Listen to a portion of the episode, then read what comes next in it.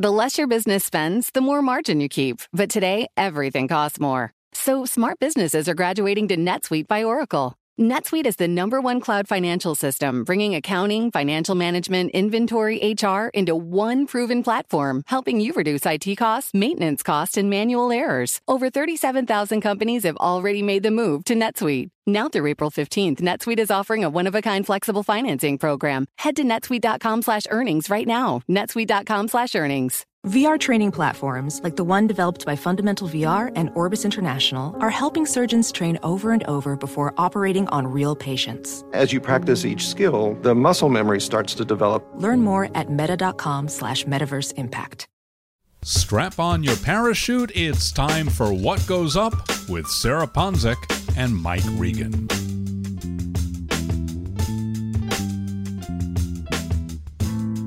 Hello, and welcome to What Goes Up, a Bloomberg Weekly Markets podcast. I'm Sarah Ponczek, a reporter on the cross asset team. And I'm Mike Regan, a senior editor at Bloomberg. This week on the show, it was just last month that this episode's guest said this Big tech will need to continue delivering, and the tremendous equity market rally will remain vulnerable to the performance of a handful of companies. Well, in recent days, we've gotten a firsthand look at just how vulnerable it may be. We discuss the possible causes of this and also the outlook from here. And as always, we will close out the episode with our tradition the craziest thing I saw in markets this week. Sarah, I trust you saw some crazy things? Trust correctly, and I have to make up for last week. I came a little bit unprepared. Um, so this week, I, I, came more prepared than last week. I can say that, Mike. Okay, that that's kind of an, a low hurdle to, to clear, Sarah. I know, but, low bar to clear. But uh, you you pulled one out at the last minute last week, so I I, I, I give it to you that. That was a nice save. But uh, anyways, you said uh, very happy to have our guest back this week. I believe she was on the show once last year, and before the world went crazy, uh, and we got her perspective on the velocity of risk and how it has accelerated. Boy, um, that thesis was sure proven true in the age of COVID. So happy to have her back on the show. Her name is Seema Shah. She is the chief strategist at Principal Global Investors. She joins us from London, where it's a little bit later uh, than it is here in the U.S. So, Seema, I don't know if you're in your pajamas or or what. I've I've been in my pajamas since March, so it's it's totally fine if you are. It is my permanent u- uniform these days. Good, good, good, At least uh, pajamas from the waist down, just in case you have any virtual meetings. no one, no one will know. Exactly, exactly. It's important that the that the top half is is looking good. The bottom half is always pajama bottoms. Seema, I got, I'm going to dispense. Usually, I have about a 12 part question that I start with, but I'm going to make it simple uh, this time. What a wild summer! I mean, it was the biggest August gain for the U.S. market. I don't know, Sarah. Wasn't it's like the biggest August gain in uh, since the 1980s? Since the 1980s. Okay. While the whole country was basically more or less locked down in quarantine, how would you explain what happened this summer? And now that we're seeing sort of the bloom come off the rose, what's happening right now with this little correction in in the uh, U.S. equity market and tech specifically? I mean, how do you just d- describe and explain a summer like that? Yeah, uh, it's been absolutely astonishing. I don't think when all of this kicked off, when lockdowns were announced, that anyone would have anticipated the kind of summer performance that we've seen. I think a lot of the strength was down to three factors. One is a release of pent up demand that had clearly accumulated during lockdown. So what we've seen is a lot of easy gains, you know, people trying to return to some semblance of normality, and that's propelled markets. And then the other two things is policy. So central banks clearly have, you know, flooded the market with liquidity. It has nowhere else to go. It just goes straight into capital markets. So that, that's been key. And then of course, fiscal policy has helped with, with improving confidence. But within all of this, those three factors have driven one sector. Each one of them has gone into one sector, and that is tech. And when you look at the market recovery, it has been driven simply by tech. You know, it's such a narrow recovery. And I think all of that incredible exuberance around the big tech sector, which I have to say we have real belief in. But it went a little bit too frothy, and that's why you've seen this pullback over the last few days. I don't necessarily believe there's any major fundamentals that have resulted in this drawback. Seema, I likely spent the entire months of July and August writing about reasons for this unbelievable tech rally that we saw. Some being that many of these companies are beneficiaries of COVID 19. Uh, like you mentioned, they stand to benefit. And the idea is that a lot of these trends have been accelerated by many stay at home orders. Well, in recent weeks and days, uh, there have been many reports about one SoftBank buying many call options in big tech companies, also looking at small contract trades, seeing tons and tons of options volume from the likes of small retail traders. And I feel like some are questioning if we can actually attribute much of the rally to the fact that these companies stand to benefit uh, and their true earnings potential and their growth power. Is there reason to to question that narrative if that at all had to play in this unbelievable run up? Like like Mike said, uh, the best August since uh, the late '80s, or is there more to it than just the option story? you know, I think you just have to look at some of the charts of these companies' performances and you can see that something weird went on in August. They just, you know, they had performed extremely well through till July, and then in August they just took off. Uh, you know, the curves almost turned exponential. So I think there has to be something else at play there. Um, and the option story, I think, is key. Uh, it probably isn't everything though. You know, you have to look at some of the smaller orders that went out. They almost dwarf what we've seen with SoftBank. So I think the retail investors, you know, your this, the Robinhood app, I think that's been a huge driver as well. These are companies that people have been watching from home seeing how amazingly well they've been performing and have tried to jump on the bandwagon. The problem is, is that a lot of these investors are new time investors. This is probably the first time that they've um, experienced any kind of crisis and have less ability to try and analyze the fundamentals. So I think this has also been playing out, and it's again one of the reasons why you get this big snap up, and then you also get a bigger snap down. You know, one theory I've I've seen floated for the correction in tech is that people are getting more confident that you know that we're sort of over the hump of the COVID virus, that the rest of the struggling sectors of the economy, the sort of value stocks, if you will, or the you know non-tech parts of the economy, the cyclical parts that have really been hurt, are poised to rebound, and maybe people are getting out of tech and preparing to to get back into you know more cyclical and value oriented sectors. I don't know if I buy that, Seema. I mean, is that, do you think that could be what's going on? Or was it just, you know, this tech rally was bound to hit a wall? This melt up was bound to melt down eventually. You know, wh- which which camp are you on for for sort of the catalyst behind this? Yeah, so I think I think this is in, really interesting because actually I think there's both of them are true. I think the technicals, the kind of momentum that you've seen in the market, the very overcrowding of a lot of these positions, evaluations, together you've created um, a story which is very, very vulnerable to any kind of pullback. And that pullback can come from either deteriorating uh, sentiment because of geopolitics, uh, but another story is just actually the improving economy and also news of a potential vaccine. It has been a lot driven by very strong demand for these technology companies over the summer uh, since lockdown was announced. And as a result, as soon as you hear news of, of a vaccine, that it encourages people that look, we can maybe return to a more normal way of life. We will no longer need to be so dependent on companies to deliver our food. My husband was saying the other day that actually he's bored of delivering. He wants to go back to a supermarket. I mean, I don't share the same sentiment, but I think he speaks for a few people out there. So, and I think so as you get that turn to the vaccine, then actually reliance and dependence on technology starts to pull back. And given that all those indicators together were building up a, an environment of vulnerability, it was almost a perfect storm to create that pullback. Maybe if he goes back to the grocery store, he just feels like his life will be one step closer to normal. That's true.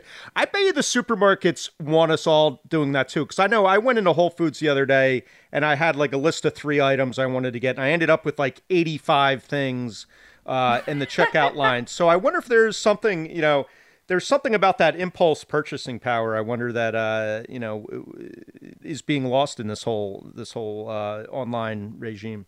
Yeah, the kids' sweets are no longer in demand as the kids are walking past and demanding their parents buy right. uh, buy things for them. Right. Yeah, right. I've got to say, I um I made a Trader Joe's run the other weekend, and I left with many more uh, treats yeah. and sweets than I planned on when I went in there because they just, you know, they looked good we're stuck at home for the most part. I needed something extra. Trader Joe's has got to be the market leader in impulse purchases. I uh, they know what they're doing with their store layout. You, I can tell you that. You, you, go in without a shopping list and end, end up with 500 uh, things. So, I Seema, tell your husband I agree with him. I, I can relate.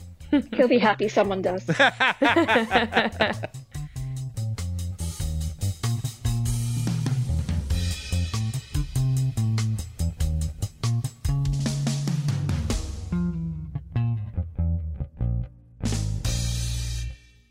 Success is more than a destination. It's a path you take one step at a time. It's dedication, it's fortitude, and it's the work, passion, and grit inside of us that comes before all recognition. That's what Stifel has been doing for over 130 years, and it's why Stifel is one of the fastest growing wealth management firms in the country. And Stifel goes beyond traditional wealth management to offer you a full suite of banking services, direct access to one of the industry's largest equity research franchises, and a leading middle market investment bank. Quietly, yet strategically, Stifel has built a company and culture unlike any firm on Wall Street. Because success is the drive it takes to keep pushing.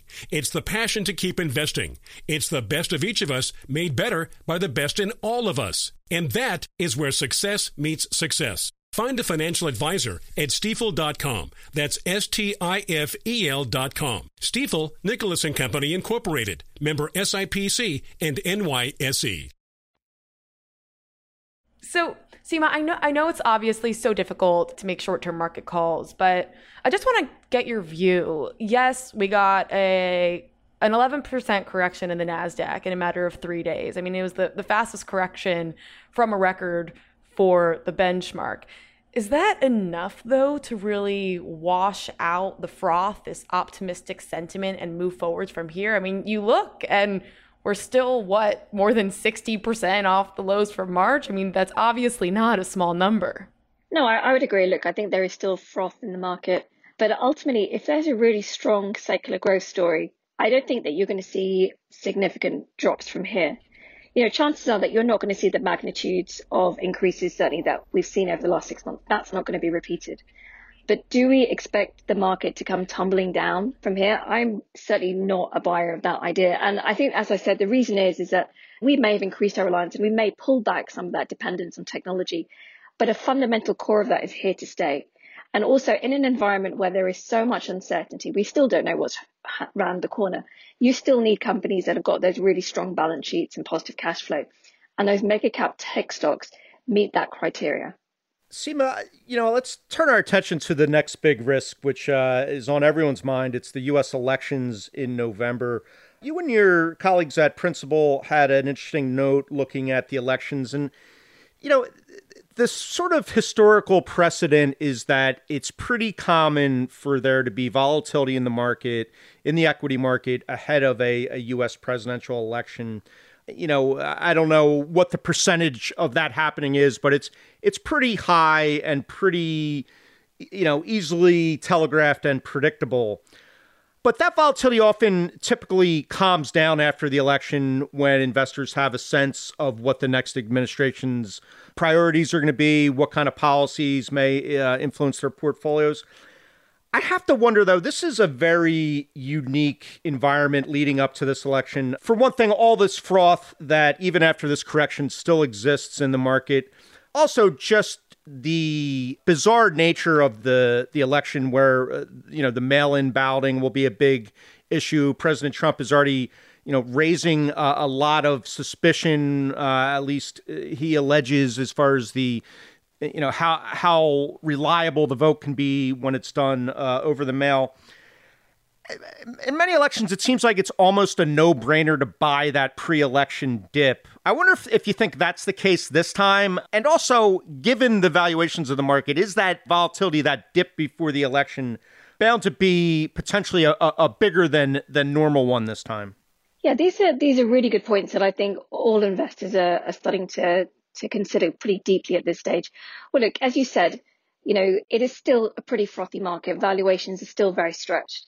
And in that environment, you have created almost a perfect scenario where any kind of shift in sentiment can result in a, a, a sudden drop, right? So this is the risk velocity story that we talked about months ago.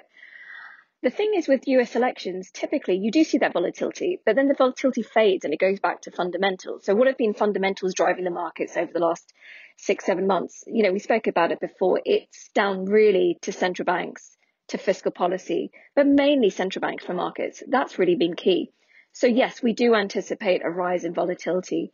Do we think that it'd be the right time to buy the dip? Actually, I don't think it's the right time to try and do any kind of trading around the election because it's so difficult to anticipate and read what's going to happen, especially in a scenario where you could potentially see the election result being questioned, not just for a week or so, but for even a month or two after.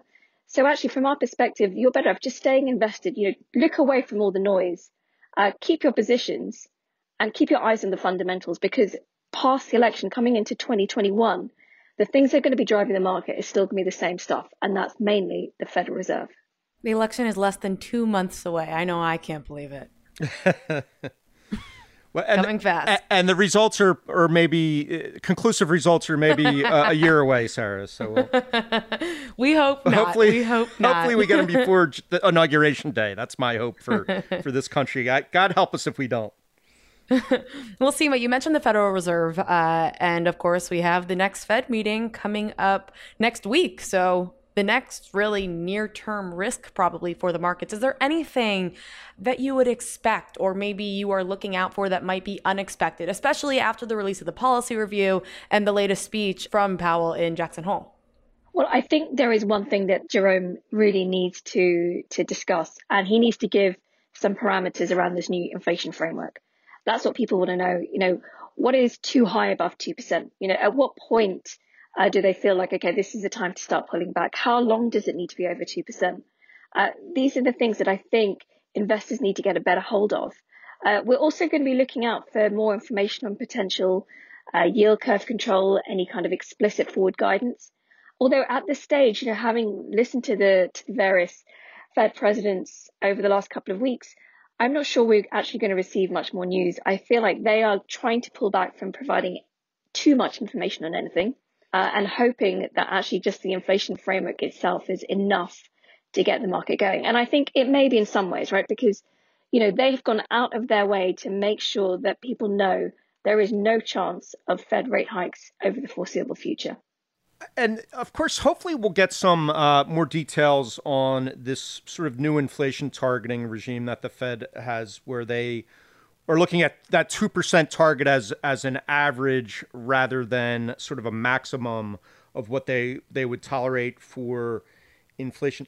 See, I gotta wonder though how big of a deal is that if we've struggled for so long to hit two percent inflation? Is there any reason to believe, in your opinion, that we are in an accelerating inflationary environment and that we'll really see that average inflation target put into practice anytime in the near future?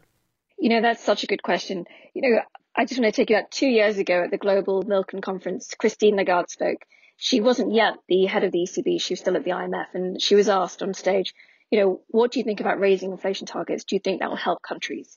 And back then she said she saw no sense.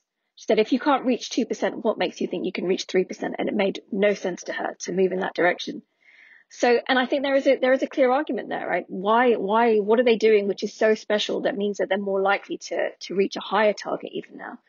And I have to say that given all the structural factors that are underway at the moment, globalization, demographics, technology, it's very difficult to come across another reason why there should be higher inflation.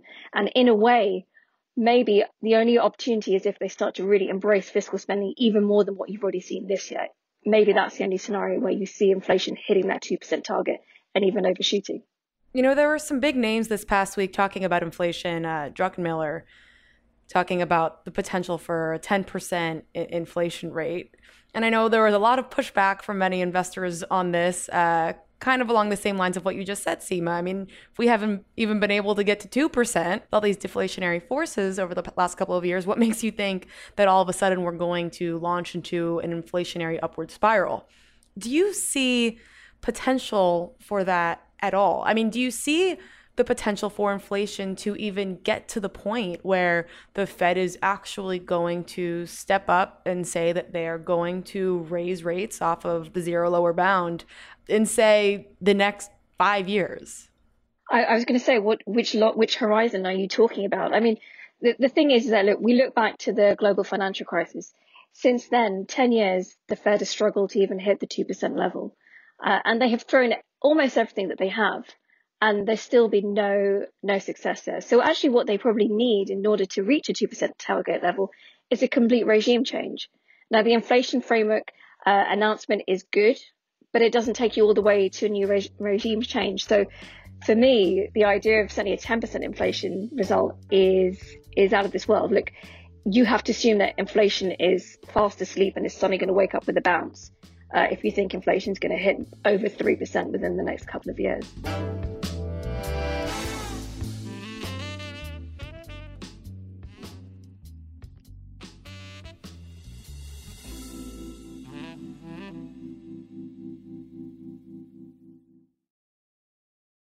Success is more than a destination. It's a path you take one step at a time. It's dedication, it's fortitude, and it's the work, passion, and grit inside of us that comes before all recognition.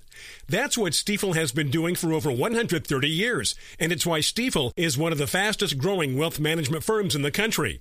And Stifel goes beyond traditional wealth management to offer you a full suite of banking services, direct access to one of the industry's largest equity research franchises, and a leading middle market investment bank.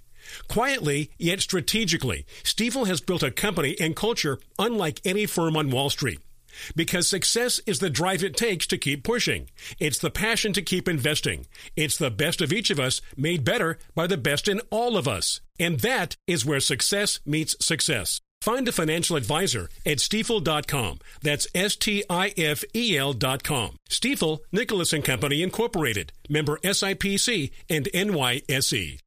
You know, it can be hard to see the challenges that people we work with every day are going through. Invisible struggles like stress and burnout, caregiving for a loved one, or being misunderstood. But insight, awareness, and empathy will help us better see the issues they're dealing with. And that can make us and our companies healthier too. I'm Holly Robinson Peete. Join us on The Visibility Gap, a new podcast presented by Cigna Healthcare. Download it wherever you get your podcasts. Uh, See, I wanted to get back to that idea of velocity of risk. That's we talked a lot about that the first time you were on the podcast. I, I find it to be a fascinating topic. And correct me if I bungle my description of, of what you mean by it, but it's, you know, as far as I can tell, it's basically the notion that risks from the economy or f- from markets are priced in much more quickly now into markets than they had been before. And, you know, there's a variety of reasons technology, the proliferation of social media being one of them. But boy, you know, as as Sarah points out in, in journalism, we do we like to deal with those superlatives. You know, the fastest correction in uh, an index ever, or the the you know f- fastest twenty percent gain, whatever. I feel like this year we've just been filled with those type of superlatives on both the the downside and the upside for the markets. And I think it kind of proves your point that you know markets are moving a lot quicker than maybe they did in in the past. What has the the uh, this whole crazy year of COVID and the recession taught you, or what have you learned about the velocity of risk from this crazy year that we've had? Well, I spoke to you back in January uh, it was when coronavirus was starting to spread, uh, but we had no idea about what was in store for us. Now, the velocity of risk, you know, of course, when we wrote the paper, we had no idea, of course, that COVID was on the way. Uh, but yes, it, it, worked out exactly to the point that we, we had set out. And as you said, you know, we came into 2020 with valuations very, very stretched. We had social media being used widely and also enabling the spreading of of news that maybe governments didn't want to share. Uh, we had technology very, very heavily weighted. And then we had very complex global supply chains, which were able to transmit shocks from one part of the world in one sector to a completely different part of the world in a totally different sector. And I think that's why you saw such very, very sharp movements down. But at the same time, it's bounced right back up again. And we're almost back to where we were at the beginning of the year, if not even more stretched you know, if we look at some of our own valuation indicators, if you look at the MSCI growth index, you have never ever been more expensive than we are today. Uh, same thing with the S&P 500. It's never been more expensive. So valuations are still very, very stretched. Uh, even more than that, technology is in even bigger weighting. I hear people keep using the words uh, during the crisis. It was bread, water, and fangs, you know, and I think that just gives a distinction of, of how important it's become. So now we're getting back to the point where any kind of moving sentiment, any kind of large event is really opening the door to a potentially significant move. Now, we don't know what that event's going to be. Uh, this time it was COVID. Who knows what it's going to be next year? But I do think that we've almost learned nothing uh, in terms of policymaking because we're back to where we were at the beginning of 2020. Bread, water, and fangs. I love that. I've never heard that, Seema. but it really does. It feels like everything in 2020 has happened in warp speed. And I wonder, I know when you initially were studying the velocity of risk, you laid out a couple of factors that would exacerbate it going forwards. Is there any one factor that you feel like really played an outsized role in this year? It's an interesting question. So, so I think, I mean, the clear one was just valuations. They, they were just so stretched that it could have been almost anything that tipped it over. And unfortunately, it ended up being, you know, one of the most significant social and economic crises in the world that, that pushed things over the edge. I think more interesting was actually what didn't trigger it, what actually helped insulate the drop. And that was actually the proliferation of technology you know, when we talked about this originally, we thought, okay, look, technology is, it's so big that if you have one disappointment from any one of those big companies, it's going to drag everyone down. What we didn't foresee is that in an event like this, actually technology becomes so important that actually that outperforms and it stops the whole index from completely dropping. So it worked in the opposite way, but unfortunately, again, as I said, it, as it go back up again, that vulnerability is only increased you know, Seema, before we get to the craziest things, we sometimes run the risk of being the typical American uh, podcast who's only cares about what's going on in the U.S. stock market. So I wanted to touch on a note uh, you and your colleagues had out about emerging markets in Asia and sort of the legacy of the trade tensions and the sort of anti globalization and nationalization push that we've seen this year. I wonder, you know, obviously there's the, the trade war has created a, a, new set of risks as far as you know positioning in, in international uh, equities markets. The threat of uh, you know politics interfering with free markets that sort of thing. Walk us through how you're looking at that risk. Is it something that goes away uh, should Donald Trump be defeated in November, or is it something um, that perhaps his legacy is that that even if he loses, that type of risk is here to stay. That type of sort of uh, the world uh, being a little less connected, uh, at least according to the politicians and the trade policies. Talk to us about how you're thinking about that issue going forward. So, from our perspective, the US China tensions are here to stay. It doesn't matter who comes into the administration. Um, it doesn't matter if you're talking today, four years down the line these tensions are, are going to be with us for a really long time. So I think as investors, you know, what we need to do is firstly, you, you have to, at least from the beginning of the year, you have to have taken away a bit of growth from China's forecast going forward. Now, that doesn't necessarily mean it's the end of um, investing in, in emerging Asia or certainly investing in China. They still have huge growth potential. It's just a little bit lower than what it was before. The things that we do need to look out for, though, is what does the US do with regards to uh, to Asian technology companies? How much pressure did they put on them? Because again, just as it is for the US, technology is also really important for the emerging Asia region as well. It's a new growth sector. They have got a huge wealth of expertise that has been driving forward. They've been taking um, advantage of the fact that there is a growing middle class and there are more people demanding these kind of tech things. So I, I think that's the first thing that we need to look out for. But the second thing, and perhaps this is more important, is is the politics going to start getting in the way of capital markets? And what I mean by that is, do they start to intervene? Do they start to put pressure on US organizations to pull back from investing in China? And if that happens, then yes, we would have major concerns, and then we would need to revisit this uh, idea that we have that EM Asia is still a long term strategic um, allocation that investors should have. As an example, you look at the TikTok saga going on right now, um, that is still ongoing, but I mean, China Tech and its relationship with the United States. That's right. You know, the, the intervention almost, it feels like sometimes it knows no bounds. Um, and yet, one of the areas is we've seen the trade war move to a technology war. What we worry about is is the new war going to be moving into capital markets? Um, so are we going to see a lot of firms, pension funds being asked, pull back, stop investing in these Chinese assets? If that happens, then we just have to question um, how much strength a lot of these places can have. We hope that's not going to be the case because at the moment there is so much growth potential in that region. Well, only time will tell. And um, as time goes on in our podcast, Mike, I, I think you know what time it is. nice segue, Sarah. Very, very well. It is that time. yeah, that, that sounds really genuine. Charlie Pellet, tell us what time it is. Stand clear of the craziest things we saw in markets this week.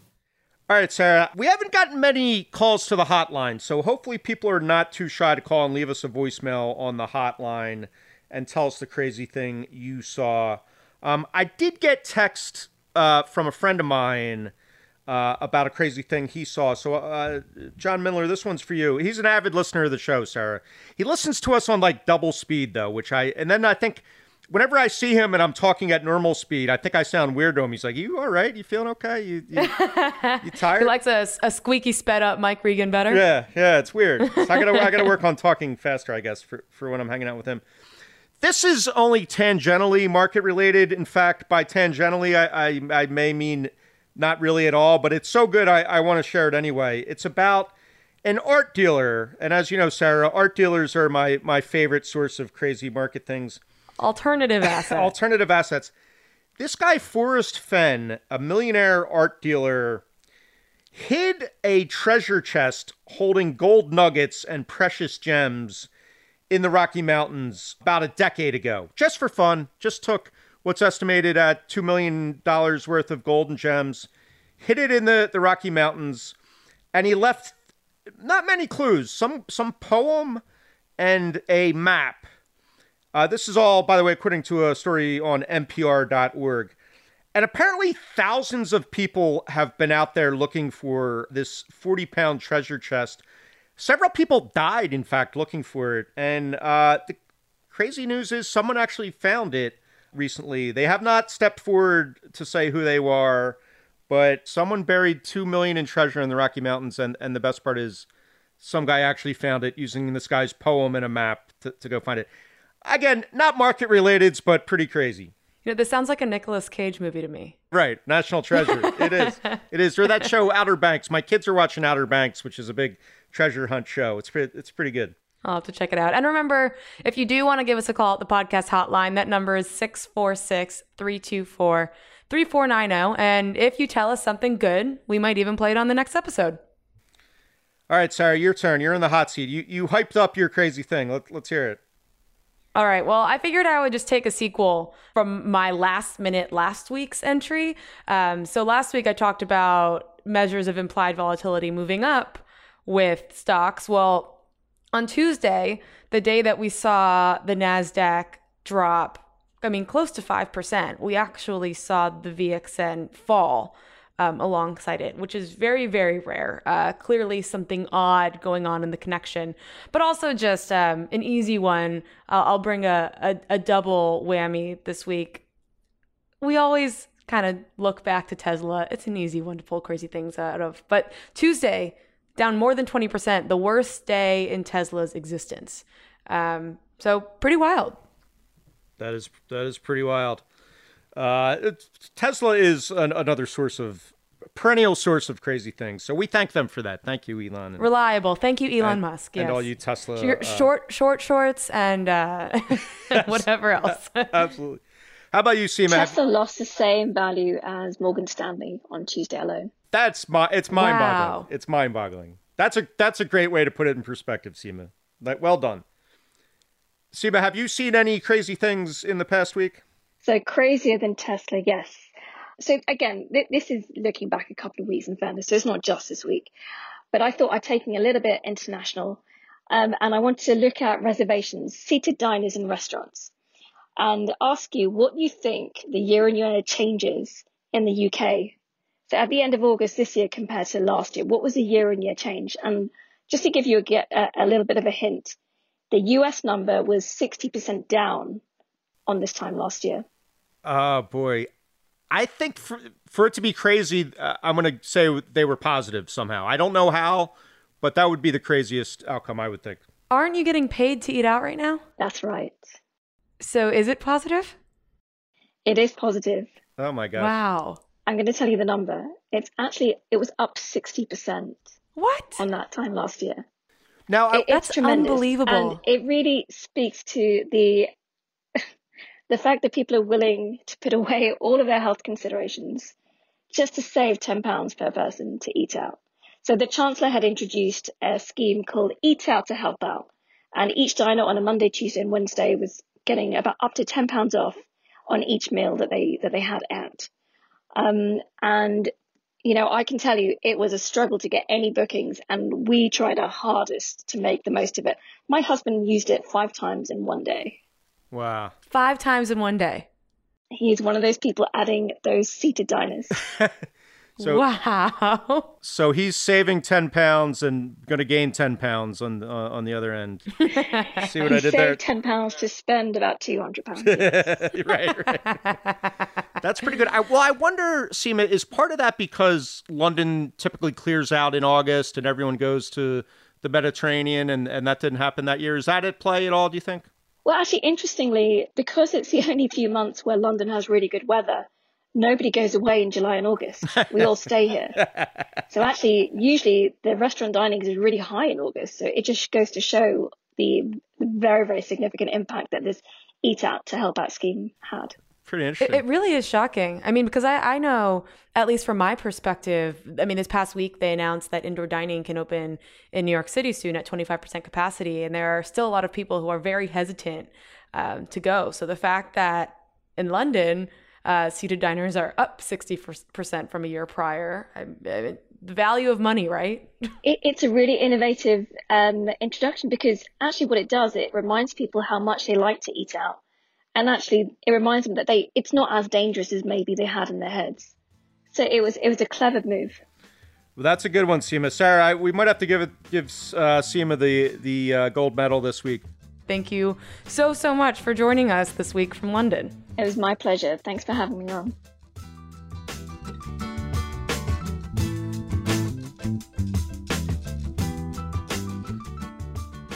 What Goes Up will be back next week. Until then, you can find us on the Bloomberg Terminal website and app, or wherever you get your podcasts. We'd love it if you took the time to rate and review the show on Apple Podcasts so more listeners can find us.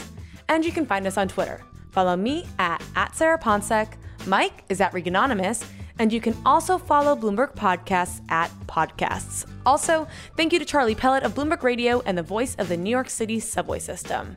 What Goes Up is produced by Jordan Gass-Poore'. The head of Bloomberg Podcast is Francesca Levy. Thanks for listening. See you next time.